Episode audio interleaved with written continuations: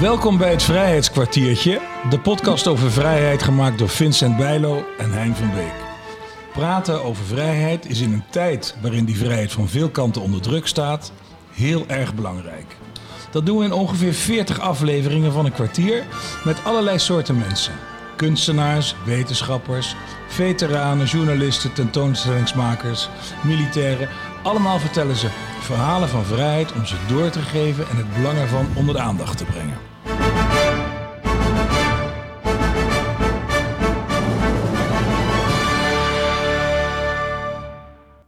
In deze aflevering spreekt Vincent Bijlo met Lars van Troost. Lars is hoofd strategische verkenningen van Amnesty International. We praten met hem over het nut van mensenrechten en internationale spelregels. Welke ontwikkelingen zijn van belang voor de mensenrechten?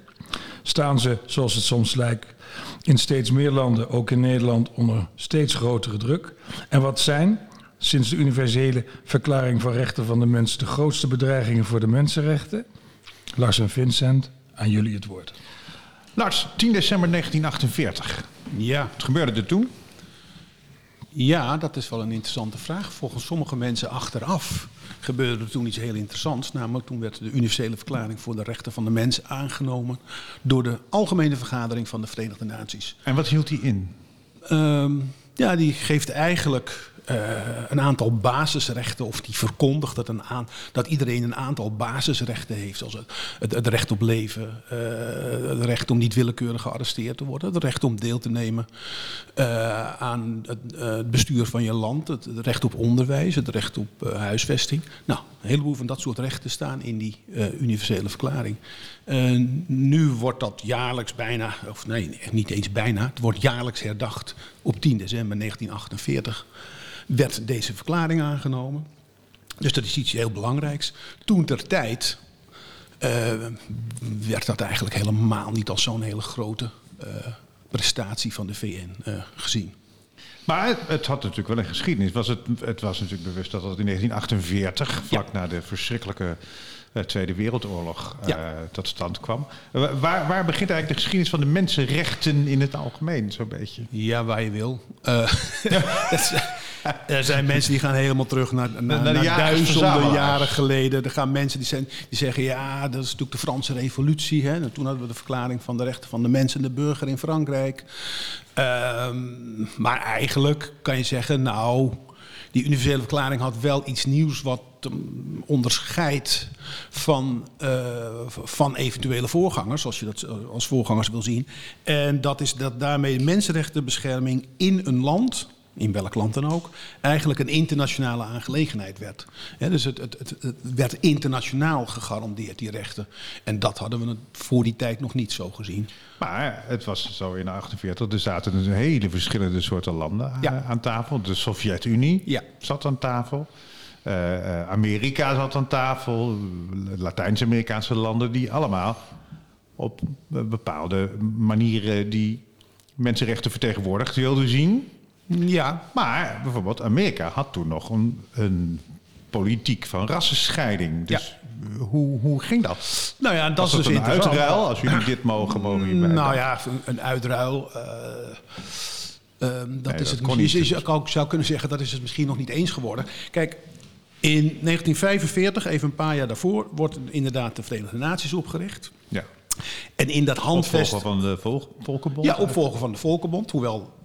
Daar wilden de Verenigde Naties natuurlijk niet heel erg graag aan herinnerd worden. Nee. Maar de Volkenbond was een mislukking gebleken. Ja, en, ja. Hè, dus we beginnen opnieuw, ja. doen het iets anders. Het zat iets anders in elkaar, maar er waren natuurlijk wel redelijke overeenkomsten. Ja. Maar een van de dingen die misgegaan was bij de Volkenbond was natuurlijk dat daar dat was een, een systeem van uh, bescherming van minderheden. Nou, dat was natuurlijk helemaal uh, falikant mislukt ja. met de Tweede Wereldoorlog.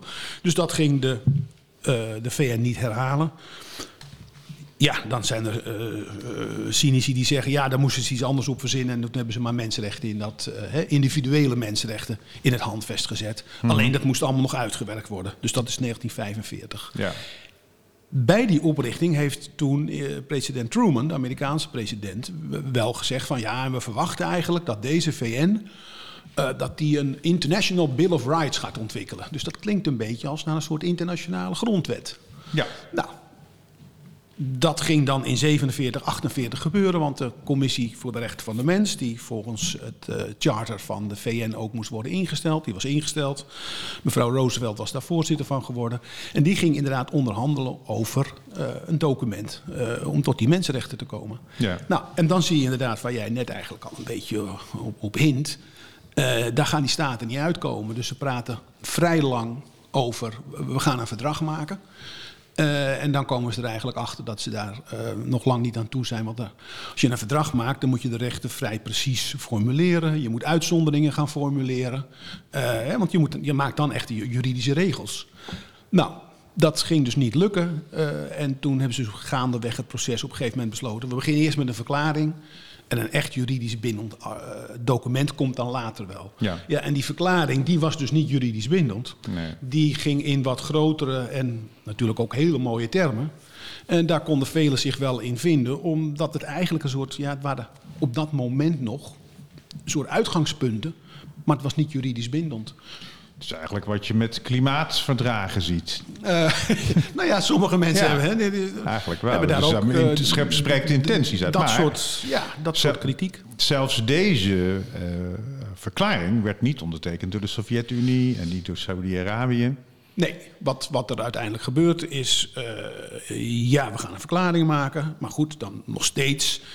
Uh, zitten er een aantal beginselen in waar sommige staten het heel moeilijk mee hebben. Uh, nou, Sovjet-Unie, verschillende dingen over gezegd. Uh, volgens sommigen was een van de grote problemen voor de Sovjet-Unie de vrijheid van meningsuiting. Want vond de Sovjet-Unie eigenlijk... Uh, geef je daarmee de fascisten veel, veel te veel ruimte, dus dat moet niet kunnen. Waarschijnlijk was een belangrijker argument voor hun, ja, op termijn... leidt dit wel, of wat deze verklaring eigenlijk rechtvaardigt... is inmenging in interne aangelegenheden. En dat kan de bedoeling niet zijn. Nee. Uh, dus dat wilde de Sovjet-Unie afhouden. Je kunt ook nog iets verder gaan en wat ideologischer bekijken... en zeggen, ja, vanuit de communistische gedachte van de Sovjet-Unie... Uh, is in een communistische staat is het eigenlijk onmogelijk... dat de burger tegenover de overheid staat. Dat de overheid en de burger het oneens zijn. Dus die mensenrechten zijn ook eigenlijk helemaal niet nodig. Nee, dus vandaar, nee, dat, om allemaal dat, dat soort redenen... Volkomen overbodig. Volkomen het overbodig. Systeem voorziet ja. daar al dus, in. Precies, ja. ja. dat, dat, dat, dat hebben wij al geregeld. Ja. Dus vandaar dat de Sovjet-Unie en zijn Europese... Uh, op dat moment bondgenoten, satelliet, hoe je het noemen wil... die ja. stemmen tegen. Saudi-Arabië, ja, uh, daar wordt van gezegd... ja. Uh, Gelijkheid van man en vrouw lag daar moeilijk. Uh, ook de vrijheid van godsdienst lag daar uh, moeilijk. Dus die hebben om die reden niet, uh, uh, uh, niet voorgestemd. In strijd met de islam, zeg je. Ja, nou, Zuid-Afrika had er ook een, had ook een probleem. Ja. Maar ook de landen die voorstemden. Als je bijvoorbeeld uh, naar Nederland kijkt. Ja, die stemden wel voor, maar was nou heel enthousiast. Nou, Nederland had ook nog wel twee problemen, alleen... die waren niet zo zwaarwegend dan dat ze niet voorstemden. Maar Nederland vond het eigenlijk wel problematisch... dat er uh, werd gesproken over gelijke rechten van mannen en vrouwen... bij uh, huwelijk en scheiding. Ja. En dan ging het niet eens zozeer om die gelijke rechten misschien... maar nou ja, er waren wel wat meer landen die dat ook hadden. Een soort ingewikkelde redenering van... ja, maar als je huwelijk en scheiding in datzelfde document gaat noemen... dan is het net of die een beetje dezelfde status hebben. En nou ja, huwelijk is toch belangrijker... of staat eigenlijk moreel in een soort hoger aanzien dan scheiding. Dus ja, het zijn allemaal ja. argumenten die we ons nu niet meer zo goed kunnen voorstellen misschien. Nee, nee, maar dat maar speelde goed, we toen wel. Ook nog de, on- de, on- de handelingsonbekwaamheid van vrouwen. Ja, nou ja, dus dat, dus dat speelde nog wel mee. En ja. in Nederland speelde ook nog mee uh, dat Nederland had eigenlijk graag gezien... dat in die universele verklaring, ook al staat er het recht van godsdienstvrijheid in... maar dat er nog wel even had ingestaan dat deze rechten van God gegeven zijn... Oh, dat ook nog. Ja. ja, ja. Nou ja, en dan, dan bedoel je natuurlijk wel je eigen christelijke God waarschijnlijk. Ja, ja dus iedereen dat, heeft zijn eigen God. Uh, dus dat was, een, ja, dat was natuurlijk voor een heleboel andere landen. Uh, ja, een beetje ironisch, uh, ook voor de Sovjet-Unie, want die deed nog in de onderhandelingen mee. Ging ja. dat veel te ver, dus dat is uiteindelijk ook geschrapt. Maar het is dus interessant, want als je dan vervolgens kijkt naar wat er in Nederlandse kranten... op tien en elf december in de krant staat in achtenveertig. Mm-hmm. En vandaar dat ik in het begin zei van ja, toen de tijd werd het helemaal niet als zo'n belangrijk document gezien. Nee. Uh, de Volkskrant schreef bijvoorbeeld, nou, als, uh, als die Algemene Vergadering niet ook het genocideverdrag had aangenomen, dat gebeurde in hetzelfde jaar, een dag eerder, ja, dan had deze Algemene Vergadering echt helemaal niks opgeleverd. Dus oh. die, die universele verklaring, die was op dat moment helemaal niet zo, uh, zo'n eyecatcher. En ook andere kranten hebben allemaal van, ja, nou ja, die verklaring, ach, we moeten het allemaal nog maar zien. Ja, maar de verklaring was natuurlijk het startpunt voor een, uh, voor een aantal verdragen die er later ja, want gebaseerd werden. De oorspronkelijke idee was, er moet een verdrag komen. Ja, dat ja. werd dan een verklaring. Ja. Vervolgens ging er wel verder gewerkt worden aan verdragen. Ja, en in, in eerste instantie zijn er toen twee gekomen. Ja, duurde nog wel eventjes, maar... Ja. Die waren in uh, zesenzestig klaar, dus dan zijn we al achttien jaar uh, later. Oh, uh, dat en is ook een daar flink, flinke tijdspanne. Dat is een flinke tijdspanne. Ja. Uh, en ook daar zie je uh, nog steeds die, die, die Koude Oorlog weerspiegelt, want dat was niet. Je had één universele verklaring. Daarin waren burgerrechten, politieke rechten, sociaal-economische rechten opgenomen. Maar wat zie je op het moment dat het verdragen worden en het juridisch dus bindend wordt? Dan zie je dat er twee verdragen komen. Maar dus... intussen had je toch ook al het Europees Verdrag voor de Rechten van de Mens in negentien vijftig? Ja, dat is in de Raad van Europa tot stand gekomen. De Raad van Europa is, ja, simpel gezegd, een soort regionale V N. Hè, dus dat is, niet, dat is niet de Europese Unie, maar een, een andere, uh, andere instelling. Uh, en daar was dus wel bedacht, nou, we gaan die universele verklaring gaan we wel uitwerken in een verdrag. Er kwamen niet alle rechten van de U V R M, maar goed, de, veel wel. Uh, dat was, werd het Europees Verdrag voor de Rechten van de Mens. Uh, dat was in negentien vijftig inderdaad, werd dat gesloten. En hoeveel staten deden daaraan mee? Daar nee? deden toen alle West-Europese staten aan mee. Ja. Uh, dus nog niet het, het, het, het oostelijk deel. Nee, nee. Uh, maar ook dat is wel interessant, want ja, dat verdrag was er in de jaren vijftig. Uh, en dat was dus juridisch bindend. Maar dat heeft nog tot, ik, ik, ik meen negentien achtenzestig geduurd, voordat dat ooit in een Nederlandse rechtszaal werd ingeroepen. En dat gebeurde voor een kantonrechter. Ja. En toen hij daarmee te maken kreeg, die kantonrechter, negentien achtenzestig, hè, dus even voor alle duidelijkheid. Ja, geen computers, geen nee, internet, nee. geen mobiele telefoon. Um, die kantonrechter... Die, die kreeg dus te maken met het feit dat die advoca- de advocaat uh, zich beriep op het Europees Verdrag voor de Rechten van de Mens. Die kantonrechter die heeft dat Europees Verdrag voor de Rechten van de Mens niet. Dus die schrijft eens, dat is een kantonrechter in Den Helder, uh, die schrijft eens naar uh, Alkmaar uh, van, hebben jullie dat? Nee, ook in Alkmaar hadden ze, dat, hadden ze de tekst van dat verdrag niet. Dus die hebben toen het ministerie uh, geschreven... of die misschien de tekst van dat verdrag hadden. Nou, die hadden dat wel. Dus uiteindelijk heeft de rechter dat dan uh, kunnen gebruiken. Maar die heeft daarmee wel een termijn overschreden... om tot een oordeel te komen. En dat moest hij dus uh, rechtvaardigen met het feit... dat ja, het verdrag was, uh, was niet bekend bij het uh, kantongerecht.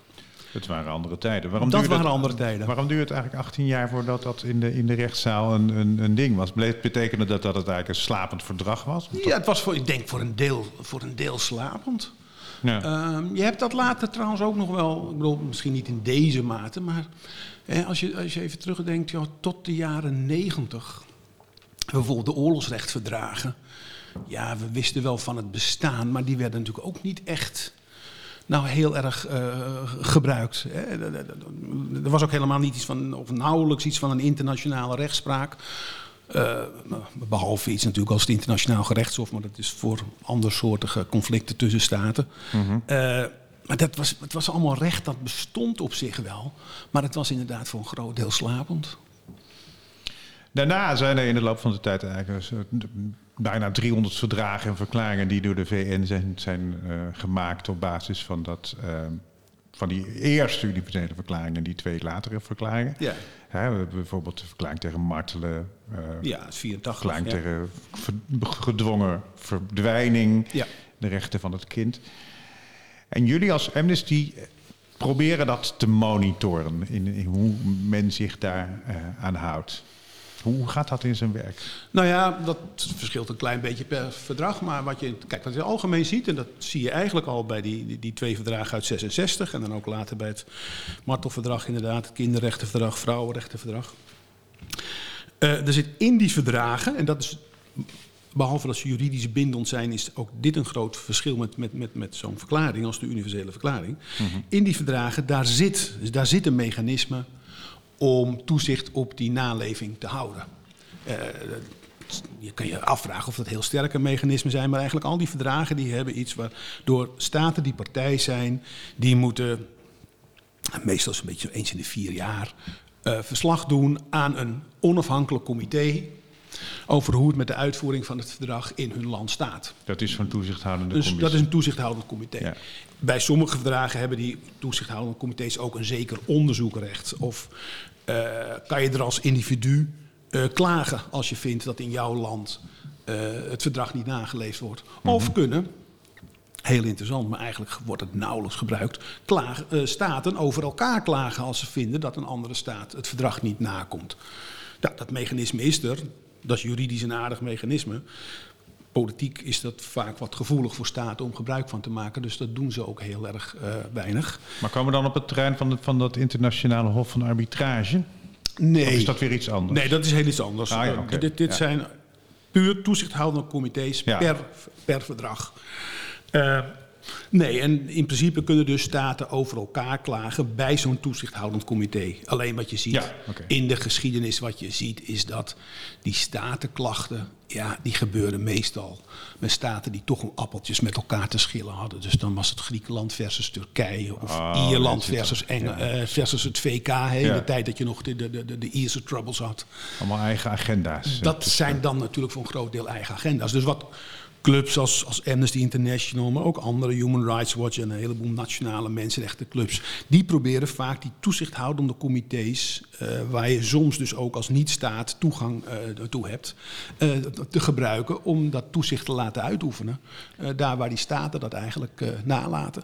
En wat wij doen, en wat ook andere clubs doen, is, kijk, als zo'n staat moet rapporteren, nou, dan me- meestal rapporteert zo'n staat dat het uh, nou eigenlijk best goed gaat met de uitvoering van het verdrag in zijn eigen land. Ja, dat gaat. Ja, het... We kijken er nou nog eens op ja, terug en we vinden het eigenlijk ja, ja, ja. Best, best, best goed, vinden ja. we zelf. Nou, en dan proberen nee, wij... nu je dan, het zo zegt. Ja, dan proberen wij een soort ja, contra-rapportage ja. uh, te leveren. Uh, ook anderen doen dat wel, maar dat doen dus de mensenrechten N G O's uh, ook. Dus op die manier maak je gebruik van die, van die mechanismen. Ja, ja. Nou, in de volgende uh, aflevering uh, gaan we het hebben over uh, de ontwikkeling van de mensenrechten en hoe die in deze uh, uh, tijd, sinds de, de verklaring en de verdragen die eruit volgden, uh, hoe die onder druk zijn komen te staan en hoe, hoe dat gehandhaafd is. Hein? Ja, Lars, als we kijken uh, bij Amnesty, uh, uh, jullie hebben jeugdprogramma's, educatieprogramma's. Kan je daar, kan je daar iets, iets meer over vertellen voor primair onderwijs? En, en, en wat zijn de mogelijkheden? Ja, uh, kijk, een van de dingen... Amnesty is uh, natuurlijk als een soort campagneorganisatie ontstaan. Uh, is daarna uh, nog wat ander werk gaan doen. Uh, lobbywerk en dus ook voorlichtingswerk. En uit dat voorlichtingswerk uh, vertellen wat mensenrechten eigenlijk zijn. Uh, welke mensenrechten uh, m- mensen hebben. Uh, is ook eigenlijk een educatieprogramma voortgekomen. En dat, dat doen we in Nederland al heel lang. Uh, dat is... Uh, altijd vrij breed geweest. Dat is van, voor een deel is dat bij beroepsopleidingen geweest en dus ook bij het uh, primair en voortgezet uh, onderwijs. Uh, en daar uh, proberen wij uh, lesmateriaal te ontwikkelen. En we, hebben, uh, we hebben ook wel een gastdocentenprogramma uh, uh, opgezet. Uh, en we proberen uh, docenten zelf uh, scholing en bijscholing te, uh, te geven. Uh, om daarover te spreken uh, ja. in de klas. Uh, issues die in eigen land kunnen spelen, die in een ander land kunnen spelen. En dat sluit eigenlijk voor een groot deel aan, zou je kunnen zeggen, uh, op, op, op een burger, burgerschapsonderwijs. Mooi. Kunnen ze thuis ook uitleggen aan hun ouders? Uh, kunnen ze thuis aan hun ouders uitleggen. Ja, hartstikke goed. uh, dankjewel, Lars, voor dit moment. En uh, uh, wij horen je graag terug in uh, aflevering twee. Dit was het uh, Vrijheidskwartiertje, gemaakt door Hein van Beek en Vincent Bijlo. Muziek, Kilian van Rooij. Deze podcast is mede mogelijk gemaakt door een bijdrage van het V-Fonds, Stichting Nationaal Fonds voor Vrede, Vrijheid en Veteranenzorg. De provincie Gelderland, Stichting Vrienden van Boei, Stichting Nationaal Erfgoed Hotel de Wereld en Hotel de Wereld zelf. Mocht je dit een interessante podcast vinden, deel hem vooral, geef reviews en geef sterren. En alle info tref je aan op vrijheidskwartier punt n l.